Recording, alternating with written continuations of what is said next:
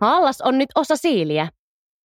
Voit seurata meitä jatkossa sosiaalisessa mediassa nimellä Siili Solutions.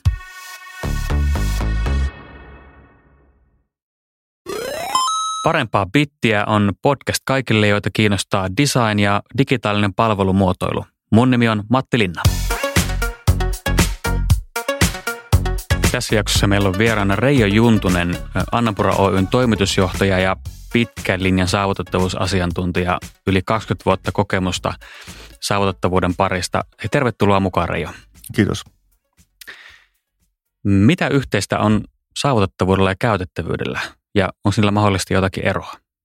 Niillä on hyvinkin paljon yhteistä, joidenkin mukaan ainakin 40 prosenttia yhteistä, mutta se, että toki erojakin löytyy ihan teknisestä puolesta lähtien, että saavutettavuus toki merkitsee, että sitä pitää olla koodipuolella tiettyjä asioita kunnossa, että semanttisesti asiat tulee oikein, että se ei ole pelkästään palvelupolut ja tämän tyyppiset asiat käytettävyyden näkökulmasta kunnossa, vaan se pitää olla taustallakin kunnossa, mutta Toki siellä on myös kognitiivinen saavutettavuus, mikä on totta kai myös ihan niin kuin kaikkien käyttäjien näkökulmasta, että se on vähän semmoinen niin kat, kattotermi jopa, mikä yhdistää sitten molempia siinä, että kuinka helppoa sisältö on ymmärtää. Että siellä on aika paljon asioita, mitä menee osittain limittäin – jos puhutaan niin palveluiden suunnittelun näkökulmasta, niin tosiaan siellä on paljon, paljon yhteneväistä, mutta sitten semantiikan puolella sitten myös eroavaisuuksia. Palataan näihin todennäköisesti tässä vähän myöhemmin meidän keskustelussa, mutta ö, nykypäivän verkkopalveluissa niin niissä on aika paljon jo, kun panostetaan saavutettavuuteen ja, ja, ja tota, on myös erilaisia lainsäädännöllisiä velvoitteita jo paljon, joita, jotka täytyy täyttää, kun tuotetaan palveluja, mutta mikä on sun näkemyksen mukaan yleisesti ottaen niin kuin saavutettavuuden tila nykyisin verkkopalvelussa? No parempi vuosi vuodelta. Toki joo. Haaste on oikeastaan se, että tilaajat ei ehkä osaa ostaa vieläkään ja vaatia saavutettavia verkkopalveluita. Ja tuottajat taas ei pysty tuottamaan laadu, riittävän laadukkaita verkkopalveluita. Ja tässä on semmoinen niin kohtaanto-ongelma vieläkin – koska ne suurimmat virheet tehdään aina siinä suunnittelun alussa. Ja niitä sitten on todella kallista korjata sitten siinä myöhemmässä vaiheessa.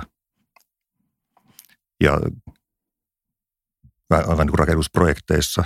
Yleensä on rakennusmestari, joka katsoo, että RS-taloprojektit, että kaikki tehdään säännösten mukaisesti, niin verkkopalveluprojekteissa monta kertaa ne ongelmat havaitaan vasta siinä, kun ruvetaan tekemään loppuvaiheessa saavutettavuustestausta. Joo, siis tässä on pakko palata tuohon käytettävyyden käsitteeseen silleen, että siis jos, jos pitkään tälleen niin kuin tavallaan tämmöisen käytettävyysasiantuntijan ja, ja, ja, ja käyttöliittymäasiantuntijan näkökulmasta vähän niin kuin taisteltiin siitä, että saataisiin se, se käytettävyys, käyttäjäkokemus mukaan siihen suunnitteluvaiheeseen heti sinne, niin kuin, kun sinne palvelut, palveluita kun tuotetaan niin sinne alkuvaiheeseen, ettei kävisi just näin, että huomataan vasta siellä aivan liian myöhään, että hei, että ollaankin rakennettu asioita väärin, niin se tämä kuulostaa saavutettavuuden osalta niin ihan, ihan samalta, samalta asialta. Että ollaan vähän samassa tilanteessa.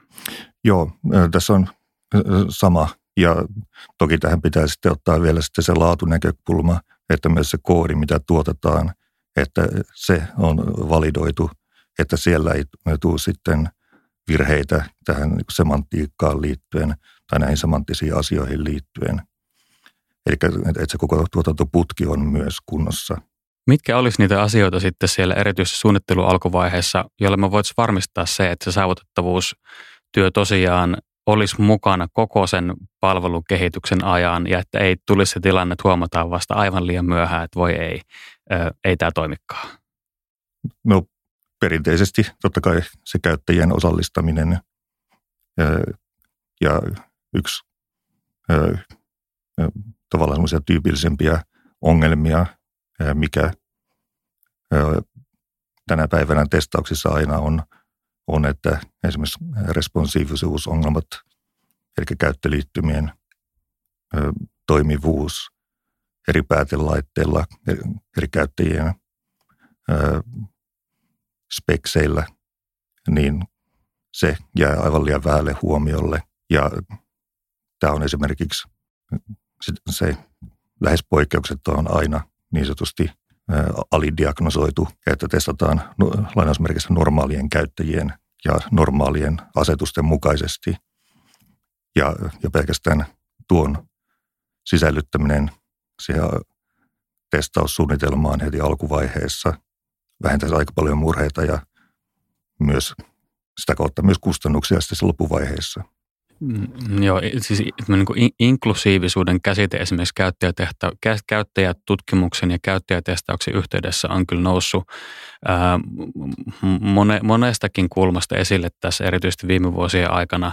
Ja tota, saavutettavuus on, on, on niin selkeästi on, on yksi komponentti tätä, että niin kuin sanoitkin, niin että meidän täytyy varmistaa siellä niin kuin suunnitteluvaiheessa, että me ajatellaan – ajatellaan jo tarpeeksi laajalla skaalalla, skaalalla erilaisia käyttäjätarpeita ja, ja myös tosiaan otetaan sinne testauksessa se huomioon.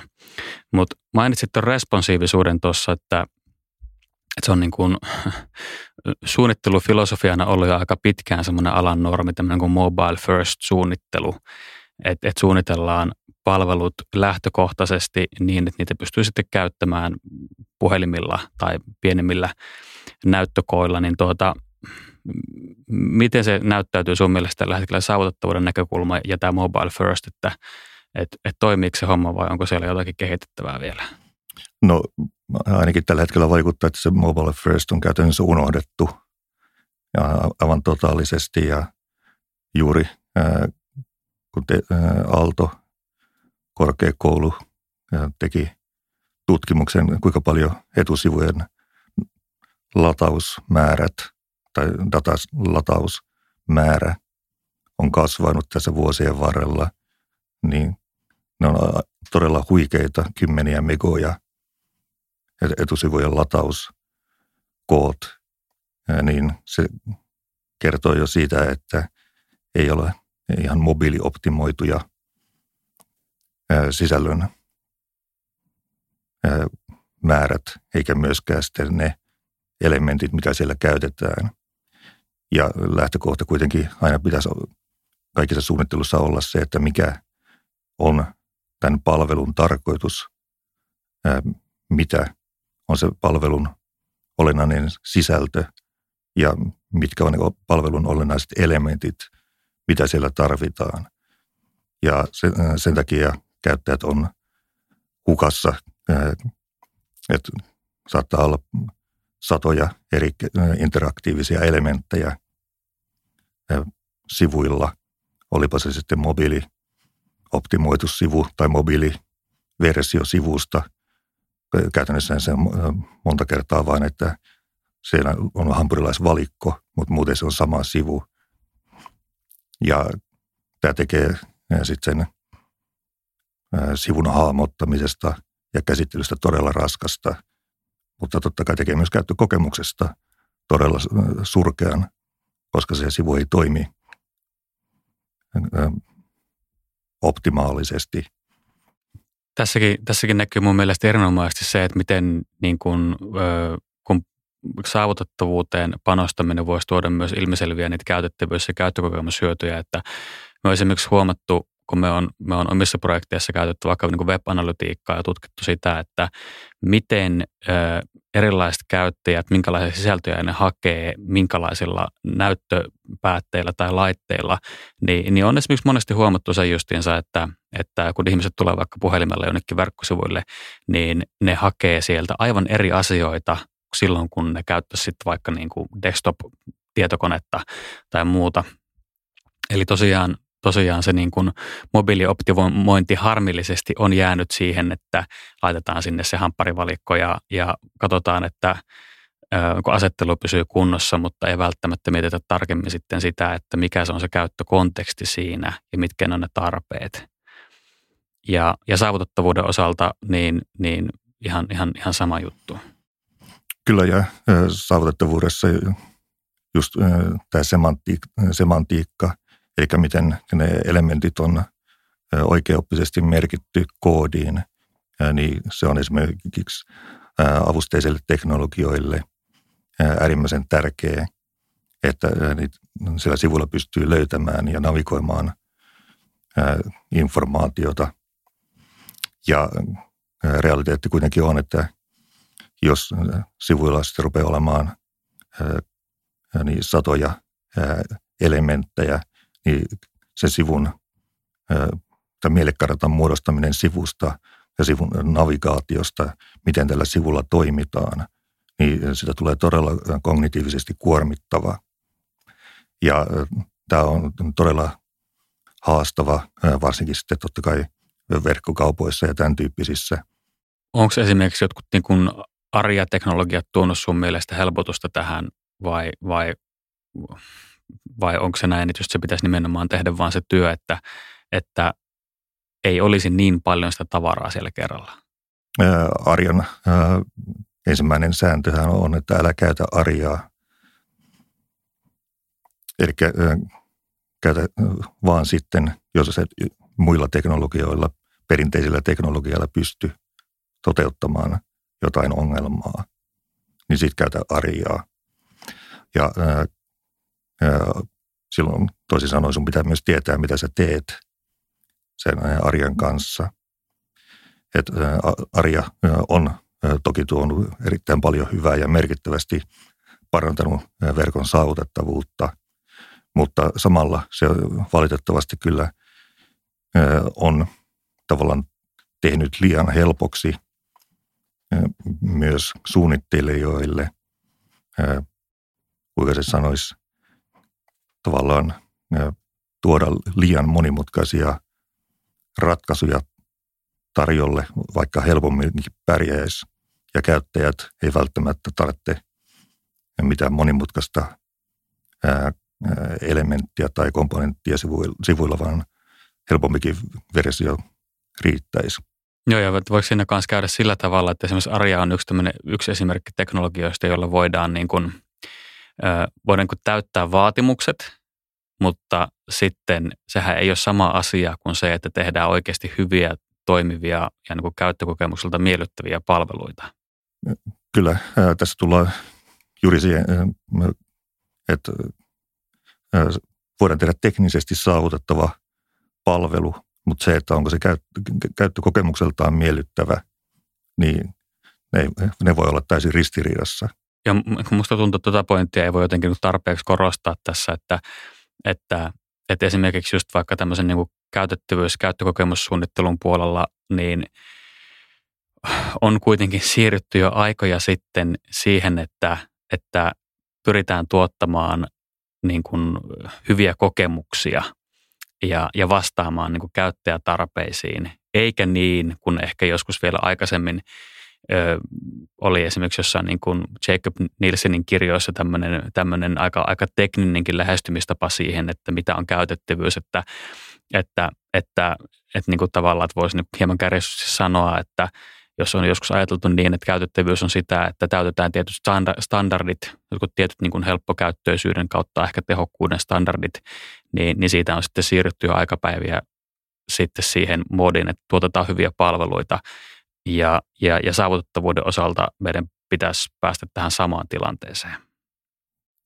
Jo saavutettavuus, niin se pit, pitkälti ajateltiin teknisenä vaatimuksena ja saavutettavuuteen, saavutettavuuteen liittyy kuitenkin myös tämä sisällön ymmärrettävyys.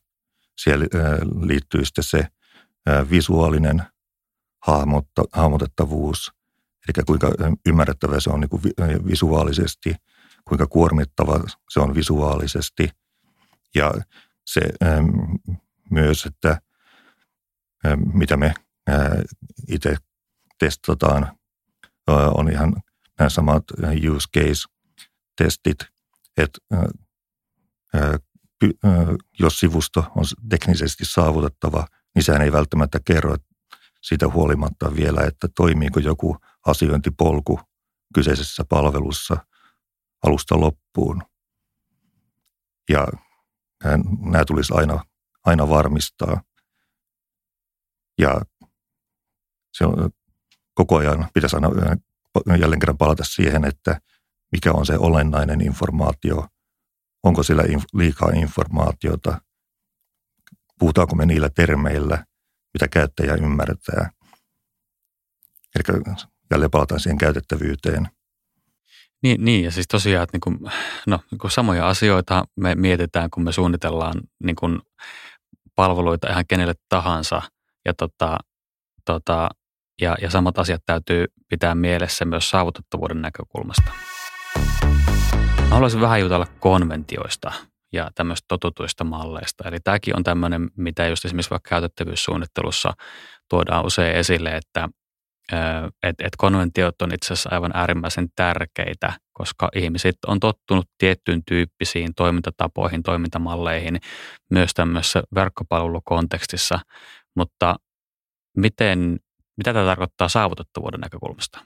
Se on äärimmäisen tärkeä jo, jo pelkästään, niin kuin mä aiemmin viittasin, tähän käsitteeseen tai mielekartan, mielekartan muodostaminen. Eli kun käyttäjä menee jollekin sivulle, niin se olettaa sieltä löytyvän tietyt asiat tietyissä paikoissa, tietyissä järjestyksessä. Eli puhutaan jälleen näistä konventioista.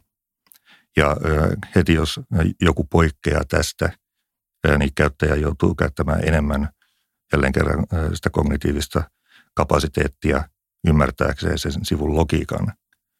Ja sellaiset sivustot on huomattavasti haastavampia käyttää, koska se, se oli jälleen kerran yksi poikkeus poikkeuslistalle. Ja mä ymmärrän, että suunnittelijat haluaa aina suunnitella jotain uutta ja kivaa, mutta realiteetti on, on kuitenkin se, että se kognitiivinen kapasiteetti on rajoitettu ja myös motorinen muisti, erityisesti apuvälineen ohjelmien käyttäjillä. Se perustuu siihen, kun sä käytät kuitenkin apuvälineitä satoja ja tuhansia tunteja, niin sä opit käyttämään apuvälineitä tehokkaasti just sen perusteella, että ne tietyt asiat löytyy ja toimii, löytyy tietyistä paikoista – ja sä tietyillä motorisilla, liikeradoilla löydät ne, e, eli toisin sanoen pikanäppäimillä löydät ne. Ja heti jos tämä sun peruslogiikka ei toimikaan, niin sit sä oot jo lähtökohtaisesti ongelmissa.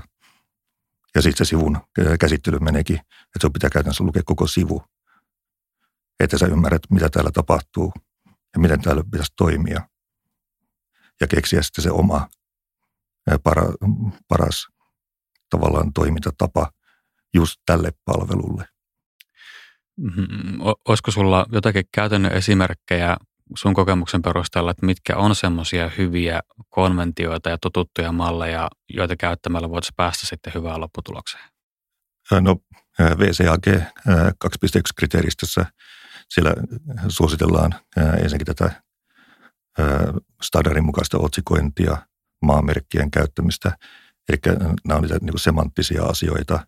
Se, että linkit, painikkeet, eli interaktiivisia käyttöliittymäelementtejä, että ne merkitään aina samalla tavalla.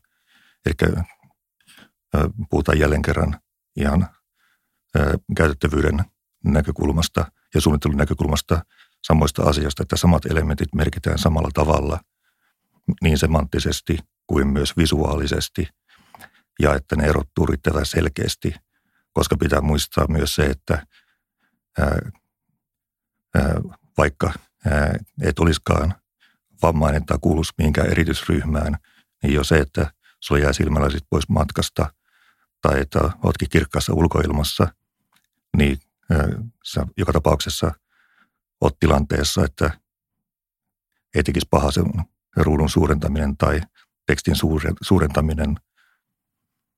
Ja silloin se vaaditkin jo samoja ominaisuuksia siltä palvelulta, mitä muun muassa heikkonäköiset esimerkiksi vaatii. Joo, hieno esimerkki siitä, että miten tuo niin tavallaan niin kuin saavutettavuusvaatimukset on myös, myös tilannekohtaisia ja tosiaan myös niistä on etua ihan kaikille, että, että ei pelkästään just erityisryhmille, vaan ihan kenelle tahansa, kun me suunnitellaan saavutettavasti, niin, niin se tekee palvelusta vaan paremman käyttää. Et ehkä, no, no tämä menee, menee niin kuin osittain samaan kategoriaan, mutta tuota, itse jotenkin ehkä havahduin tähän, tähän vasta silloin, kun olin itse projektissa, jossa oli mukana koko ajan niin saavutettavuuskonsultti. Ja, ja tuota, jossa sitten tuli näitä samoja asioita pitkälti esille, että, että kuinka meidän niin kuin täytyy pitää se, se yhdenmukainen linja ihan kautta linjan just semanttisesti, mutta visuaalisesti, kognitiivisesti, sisällöllisesti. Ja, ja tuota, sieltä, sieltä tuli kyllä paljon todella hyviä oppeja siitä, että miten, miten, miten me pystytään tuottamaan se palvelu niin kuin kautta linjan, linjan laadukkaasti. Ja ihan semmoinen niin perusjuttukin, minkä muistan sieltä, tai ehkä vain toinen pointti, mutta kuitenkin, että esimerkiksi linkkien nimeäminen, että, että kuinka tärkeää on niin kuin nimetä linkit aina niin, että ne viittaa yksilöllisesti siihen kohteeseen, johon se linkki vie. Että ei saa olla mitään tämmöisiä niin geneerisiä linkkinimiä, niin kuin vaikka, että et näytä kaikki tai mene seuraavalle sivulle, koska ne ei kerro tosiaan mitään siitä, että minne se linkki johtaa. Joo, nämä on niitä klassisia esimerkkejä, että näille Toki sitten tämä arja on esimerkiksi sellainen, mikä tuo muun muassa sitä semanttista lisäinformaatiota sen koodauksen avulla. Ja näissä tilanteissa se arja on esimerkiksi, että jos on pakko käyttää tämmöisiä näytä lisää, lue lisää tyyppisiä linkkejä, niin silloin tosiaan se arja on yksi keino, joka tulee avuksi. Mutta todennäköisesti se niin kuin suunnittelussa, jos mietitään asiaa tarkemmin, niin se asia olisi voitu ratkaista helpommin joka tapauksessa ja vähemmällä koodauksella. Näin ainakin enemmistössä tapauksissa, mitä me, me on testattu. Joo, siis joskus kuulin tällaisen hienon termin kuin non-visual design, eli niin kuin, miten se nyt ei-visuaalinen suunnittelu, eli pointtina siis se, että sen sijaan, että kun vaikka ollaan suunnittelupöydällä ja lähdetään miettimään sitä, niin kuin, minkälainen sitä palvelusta tulisi, mitä me ollaan tekemässä, niin sen sijaan, että lähdettäisiin suoraan piirtämään auki vaikka näkymiä, mikä on aika tyypillinen kuitenkin tapa edelleenkin, että piirretään vaikka rautalankoja näkymi, rautalankatason näkymiä siitä, että minkä näköinen palvelu tulee, minkälaisia osia siellä on niin edespäin, niin itse asiassa mentäisiin vielä enemmän tavallaan sinne niin kuin juureen, eli mietittäisiin rakenteellisella tasolla sitä, sitä niin kuin palvelun öö, tavallaan sitä palvelun muodostumista niin, että siitä syntyisi mahdollisimman looginen kokonaisuus, ja, ja tällä tavalla myös, myös siitä palvelusta tulee todennäköisesti niin saavutettavuuden näkökulmasta myös, myös parempi. Kyllä. Toki sitten pitää aina muistaa, että organisaation tulisi myös olla oppiva. Eli aktiivisesti myös kerätä ne huomiot, mitä me opitaan ja jakaa se tieto ja asettaa aivan niin kuin koodausvirheissä, että heti kun löydetään joku bugi, toimimaton ratkaisu, että ei käytetä tätä, vaan kerätään niitä hyviä käytänteitä, mitkä on todettu hyviksi toimiviksi, niin sitä kautta myös se kokonaislaatu paranee. Että mä itse aina kaikkein eniten jotenkin harmittaa, niin kun törmää projekteihin tai palveluihin, mitkä on joidenkin organisaatioiden tai firmojen tuottamia ja siellä on toistuvasti samoja ongelmia. Ja niin silloin se kertoo, kertoo mun mielestä vain laatuongelmasta niiden tuotannossa. Eli ei ole otettu palautteesta kiinni, ei ole siirretty sitä tuotantoon. Ja se pitäisi olla kuitenkin iteratiivista, jatkuvaa oppimista kaikilla tasoilla. Että se saavutettavuus ei ole vaan, ei ole sen suunnittelun eikä koodauksen eikä sisällön tuotannon puoli, vaan se, se on se koko organisaatio, minkä pitäisi koko ajan oppia siellä. Joo, eli kysymyksessä on aika niin kuin vahva myös niin kuin organisaatiokulttuuriin liittyvä kysymys, että onko valmiuksia siihen, että, että just opitaan, opitaan niistä virheistä. Että et, et toki niin kuin pidemmän päälle se, ne hyödyt on kuitenkin aika ilmeisiä, että, että, että miksi sitten öö, siis että eihän kukaan halua tehdä samoja virheitä uudestaan ja uudestaan ja uudestaan, mutta, mutta ikävä kyllä tällaista kuitenkin vielä jonkin verran on. Niin, jos asiakas maksaa aina uudestaan ja uudestaan, niin toki sitten, niin, mutta se, että niin itse ainakin kovasti liputan, että paremmin kauppaa saa tulevaisuudessa, jos koko ajan kehittää toimintaa paremmaksi ja laadukkaammaksi – niin asiakas tulevaisuudessa ostaa varmaan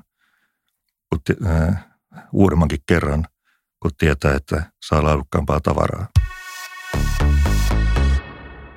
No, te teette Annanpuralla paljon erilaisia saavutettavuusauditointeja ja saavutettavuustestauksia, niin minkälaisiin asioihin tyypillisesti teidän auditoinneissa kiinnitetään huomiota? Me toki testataan tämä lainsäädännön vaatimuksen mukaisuus tietty, mutta meillä on oikeastaan kaksi sellaista näkökulmaa, mitä me korostetaan. Yksi on se, että me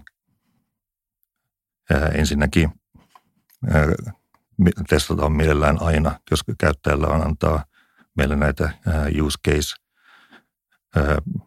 malleja, eli miten asiakaspolkujen pitäisi toimia siellä, niin me voidaan mallintaa ne ja antaa myös sitten apuvälineen käyttäjien käytettävyydestä lisäinformaatiota, mitä siellä on. Ja yleensä kirjoitetaan raportteihin myös havaintoja käytettävyydestä, miten sitä käytettävyyttä voidaan helpottaa. Mutta valitettavasti tietenkin se on se on vähän niin kuin jälkiviisasta, jälkiviisastelua sitten tuossa vaiheessa.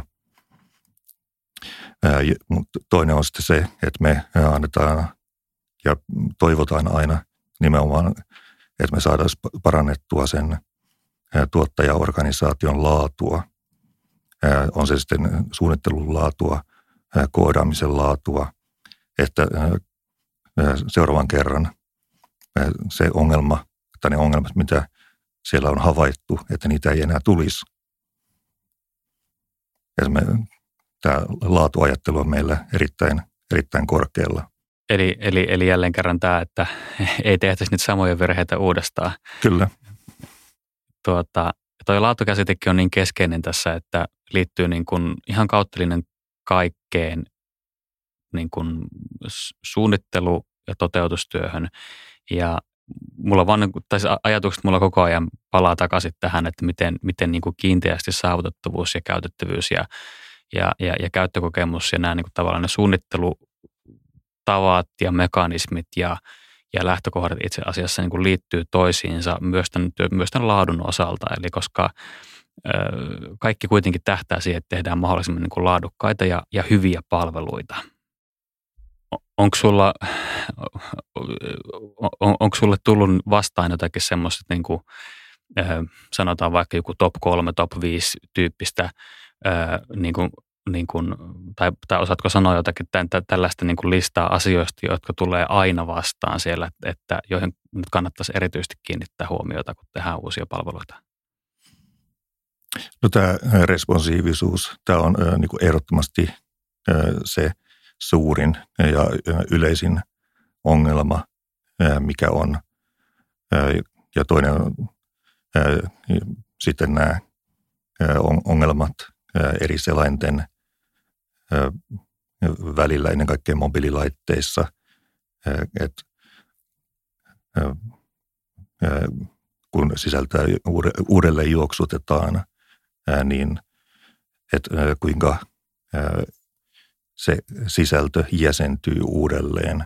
Tekstiä suurennettaessa, suurennettaessa tai kun responsiivisuus, eli skaalataan tekstiä tai näyttöä isommaksi, niin miten se sisällön luettavuus kärsii siitä, että noi on helposti testattavia ja myös tietyllä ohjelmistolla myös osin automatisoitavia asioita, mutta tosiaan ne on sitten myöhemmin erittäin kalliita korjata, että toi on se ehdoton yksi.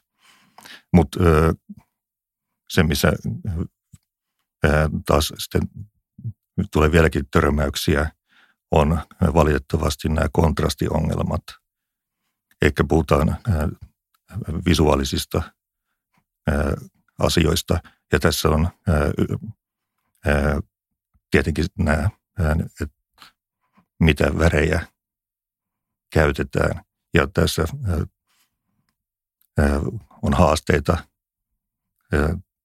ennen kaikkea sitten siinä, että helppo mitata, mutta halutaanko sitten käyttää ja hyväksyä se, että pitääkin muuttaa jotain suunnittelu, väripaletin oletusvärejä, mitä suunnittelija on, tai sitten viestintäosasto on valmiiksi poiminut, niin tämä on toiseksi, eikä se yleisin vieläkin. Onneksi varsinkin julkishallinnon puolella vähenemään päin oleva ongelma. Ja mulla, mulla, on savoja, mulla on samoja havaintoja tuosta, että, että tuota, tai siis, että voisiko se sanoa jopa näin, että ehkä vähän semmoista pelkoakin joskus siitä, että, että eikö, eikö nyt voisi sitten niin kuin, niin kuin suunnitella just esimerkiksi värimaailmaa juuri sellaiseksi kuin haluaa, että, että onko se, niin kuin se saavutettavuus jonkinlainen hieman käristetysti tavallaan semmoinen niin kuin rajoite tai este, mutta, mutta käytännössä kyllä mitä on ainakin itse huomannut, niin ei se ole, että kyllä niin kuin hyvät ratkaisut pystytään niin kuin aina tuottamaan sitten sekä saavutettavasti että visuaalisesti hyvin, kun se asia vaan, vaan niin kuin tosiaan mietitään oikein. Ja, ja tuosta korjausasiasta kanssa, että, että, tuota, että esimerkiksi meilläkin on ollut tämmöisiä niin kuin korjausprojekteja, että on siis ö, korjattu jälkikäteen ö, isojakin palveluja saavutettavammaksi ja kyllä se, kyllä se on niin, että ne on aika kalliita hankkeita sitten, koska varsinkin siellä niin koodipuolella ne, ne muutokset voi olla potentiaalisesti aika isoja. Eli tullaan taas takaisin tässä siihen, että aina kun rakennetaan uutta, niin kannattaa ottaa, ottaa, ottaa saavutettavuus huomioon siellä heti, heti alusta lähtien.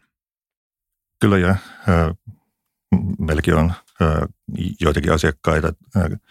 Me ollaan niiden tuotekehityssprinteissä matkassa laadunvarmistajana.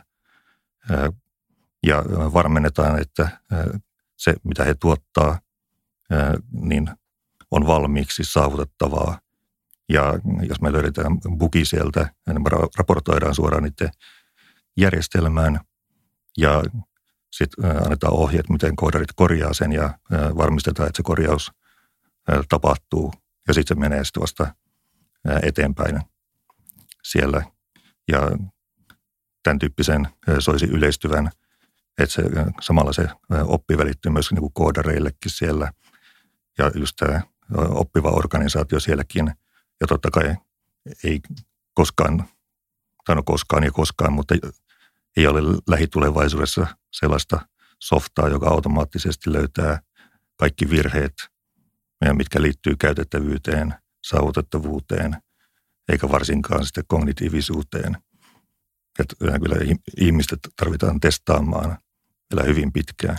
Ja tämä on semmoista niin kuin korkean osaamisen asiantuntijatyötä, jota on todella vaikea kyllä, kyllä korvata koneellisesti tai mitenkään muutenkaan. Kyllä, ja, ja laitteet muuttuu ja, ja myös niin kuin, se, mitä tässä ei ole kovin paljon käsitelty, on nämä mobiiliaplikaatiot ää, itsessään sitten. Niin, niissä on taas sitten paljon omia haasteita, hybridiaplikaatiot, osa natiivi käyttöliittymiä, osa verkkopohjaisia käyttöliittymiä ja, ja sitten nämä sovellukset, mitkä pyrkii kaikin keinoin pitämään käyttäjän omassa alustassaan ja hakemaan muualta informaatiota. Et, eli nämä alustapalvelut, kuten, kuten vaikka Facebook, Instagram-tyyppiset, että saadaan se käyttäjä sitoutettua jonkin tiettyyn palveluun. Tai Google, että ei sanota, että Googlen etusivulta monta kertaa poistuakaan, niin sä tiedät vastaukset. Ja... Ihan muuten tämmöisen yksityiskohtana, miten hyvin Google-haku toimii nykyisessä autettavuuden näkökulmasta? Se toimii kyllä erittäin hyvin. Toki siinä, että se on semanttisesti niin kuin hyvin tehty, merkitty, mutta se, että se visuaalinen haku siinä, niin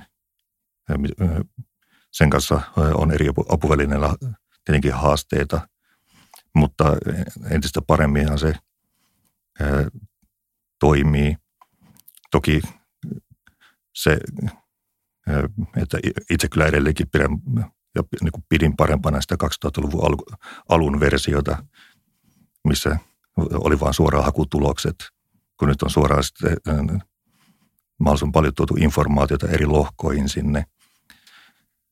Ja, mutta se on jälleen kerran, että kun on tottunut tiettyyn käyttötapaan, niin siitä on vaikea oppia pois. Se on totta, että Google-haku on kyllä muuttunut paljon, että, että se nykyisin, nykyisin tarjoaa paikkasidonnaisia sidonnaisia hakutuloksia ja mainoksia ja, ja vaikka mitä.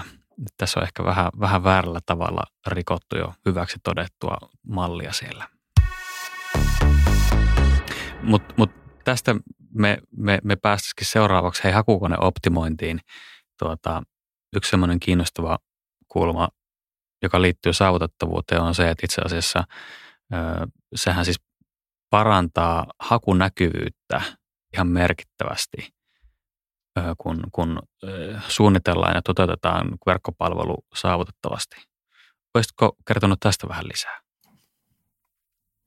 Joo, tämä on saavutettavuuden yksi niistä monista hyvistä puolista. Ja tämä liittyy nimenomaan just siihen semanttiseen puoleen, eli miten siellä sivulla asiat on koodattu, tai onko ne koodattu oikein. Ja käytännössä miten siellä otsikot on merkitty, mikä on sivun title, sivun pää, Mm, sivun nimi, mitä on sivun pääsisältö ja kaikki tämän tyyppiset, niin Google on pitkään käyttänyt esimerkiksi tätä algoritmeissaan korostavana tekijänä pelkästään tätä semanttista puolta ja myös tietenkin sitä, että kuinka hyvin se toimii mobiililaitteella, eli tätä mobiilioptimointia. Ja sen takia tämä mobiilioptimointi pitäisi myös muistaa siinä. Ja se, mikä myös on merkittävä, että myös jos käytetään paljon videota, kuten vaikka YouTube tai muita videomateriaaleja, ja niissä on sitten ajastettu tekstitys, raita, eli tehty SRT tai VTT, tekstitystiedosto, niin Google osaa löytää myös niissä olevat hakutermit, koska ne on myös saavutettavuuden kannalta parempia tietenkin kuin kiinni poltetut. Me on lainsäädäntöpuolella pari kertaa viitattukin tässä lyhyesti. Tota, eli EUn saavutettavuusdirektiivi on ollut jo, jo aika pitkäänkin voimassa ja Suomessakin vuodesta, vuodesta 2019 on ollut voimassa toi laki digitaalisten palvelujen tarjoamisesta. Muistinkohan tämän nyt oikein. tuota, ja, ja, mutta siis, ja tällä hetkellä on tilanne siis se, että EUlta on, on tullut jo uusi esteettyysdirektiivi, ja tuota, joka tarkoittaa nyt sit sitä, että tässä lähivuosina nämä saavutettavuusvaatimukset tulee laajenemaan niin kuin entistä, entistä niin kuin laajemmalle rintamalle erilaisia palveluita erilaisia laitteita, niin mitä tämä itse asiassa nyt käytännössä sitä tarkoittaa? No kaikkein suurin varmaan konkreettinen vaikutus tulee olemaan verkkokaupoille. Et verkkokaupat, joille, joiden liikevaihto on 2 miljoonaa euroa tai enemmän, tulee lain piiriin. Ja tämä on ensinnäkin äärimmäisen merkittävä. Ja, äh, mutta äh, tämä on toki asia, mikä vielä vaatii täsmentämistä, että onko se firma, jonka liikevaihto on yli 2 miljoonaa euroa, joka pyörittää verkkokauppaa, vai se verkkokaupasta tuleva liikevaihto. Mutta jo pelkästään se kahden miljoonan euron liikevaihto raja, niin se tuo käytännössä todella paljon verkkoon uusia palveluita, joiden saavutettavuuden pitäisi parantua aika paljon tässä seuraavien vuosien aikana. Muistaakseni 2025 on se deadline, milloin pitäisi olla niiden saavutettavia. Joo, näin se on, että sinne, sinne asti se siirtymäaika on ja, ja sen siis, eli Suomessa on tästä just parhaillaan valmistelussa kansallinen lainsäädäntö, jolla tätä EUn esteettömyysdirektiiviä sovelletaan. Se pitäisi tulla tämän vuoden aikana vielä voimaan, mutta eli sitten se siis viimeistään tosiaan olettavasti tarkentuu, että mitä, mitä se esimerkiksi verkkokauppojen osalta tarkoittaa. Ja kuten saavutettavuus siirtymä aikakausien kohdalla nähtiin, niin mobiiliaplikaatioiden kohdalla kun julkisten verkkopalveluidenkin kohdalla, niin käytännössä juuri mitään ei tapahdu ennen kuin se siirtymäaika rupeaa päättymään. Että sitten rupeaa tulemaan kiire vasta. Näinhän se on. Ehkä tässä semmoisena hyvänä vinkkinä voisi sanoa, että kannattaa aloittaa oikeasti jo nyt. Niin helpoimmalla ja halvemmalla pääsee. Tota, no, no tähän liittyen nyt sitten, että kun tässä nyt jo lainsäädännön tasolla niin uusia vaatimuksia tulee, mutta miten, miten, me voidaan, miten me voidaan tehdä parempia saavutettavia palveluja nyt niin kuin tulevaisuudessa? Mitkä olisi semmoisia ensisijaisen tärkeitä asioita, joihin kiinnittää huomiota? No oikeastaan palata perusteisiin. Ja toinen on se, että sen jälkeen edelleenkin noudattaa niitä hyviä ohjeita, käyttäjäsuunnittelu, käyttäjätestaukset, mitä käyttäjät oikeasti osaa, mitä käyttäjät odottaa palveluilta. Ja tehdä sitten ihan niin kuin perinteisen kaavan mukaan, mutta sisällyttäen käyttäjät mukaisesti siihen use case-testauksiin ja näihin, että ne ongelmat saadaan hyvissä ajoin matkaan.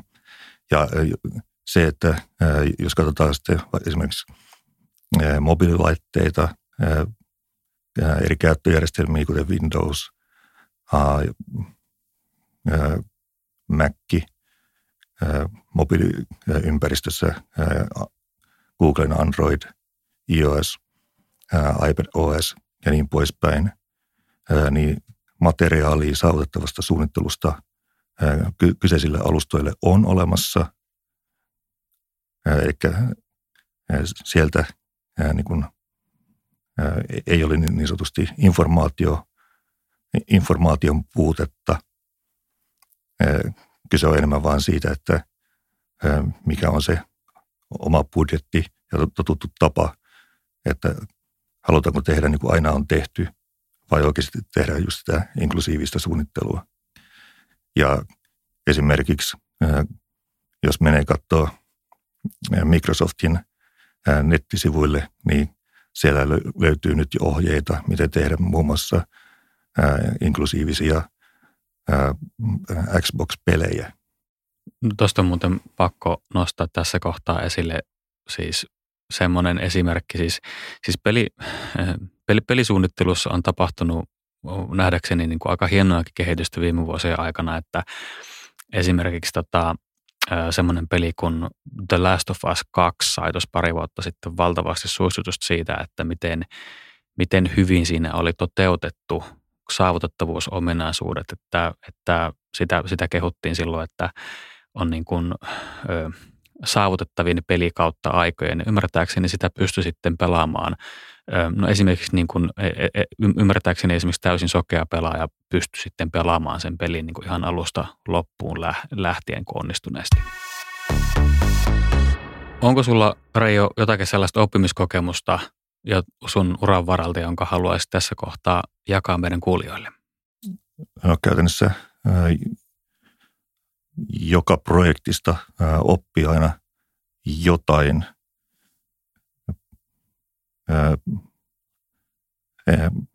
Yksi ehkä merkittävimmistä on kuitenkin se, että niin kuin tietyt asiat on niin kuin hyvinkin pysyviä käytettävyydessä ja saavutettavuudessa. Mä käytän myös esimerkkinä esimerkiksi vaikka valkoinen keppi. Että moni on yrittänyt sadan vuoden ajan keksiä entistä tehokkaampaa tai uudenlaisempaa valkoista keppiä, mutta ei siinä ole mitään muuta käytännön muutosta tapahtunut kuin materiaalikehitystä. Kukaan ei ole saanut tehtyä laserkeppiä tai muuta, mikä olisi poistanut sen todellisen käyttötarpeen.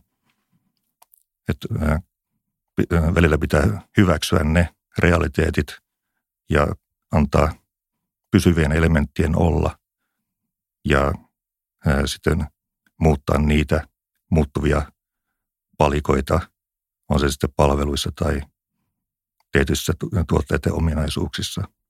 Hei, Reija Juntunen, kiitos todella paljon tästä erittäin mielenkiintoisesta keskustelusta. Kiitos.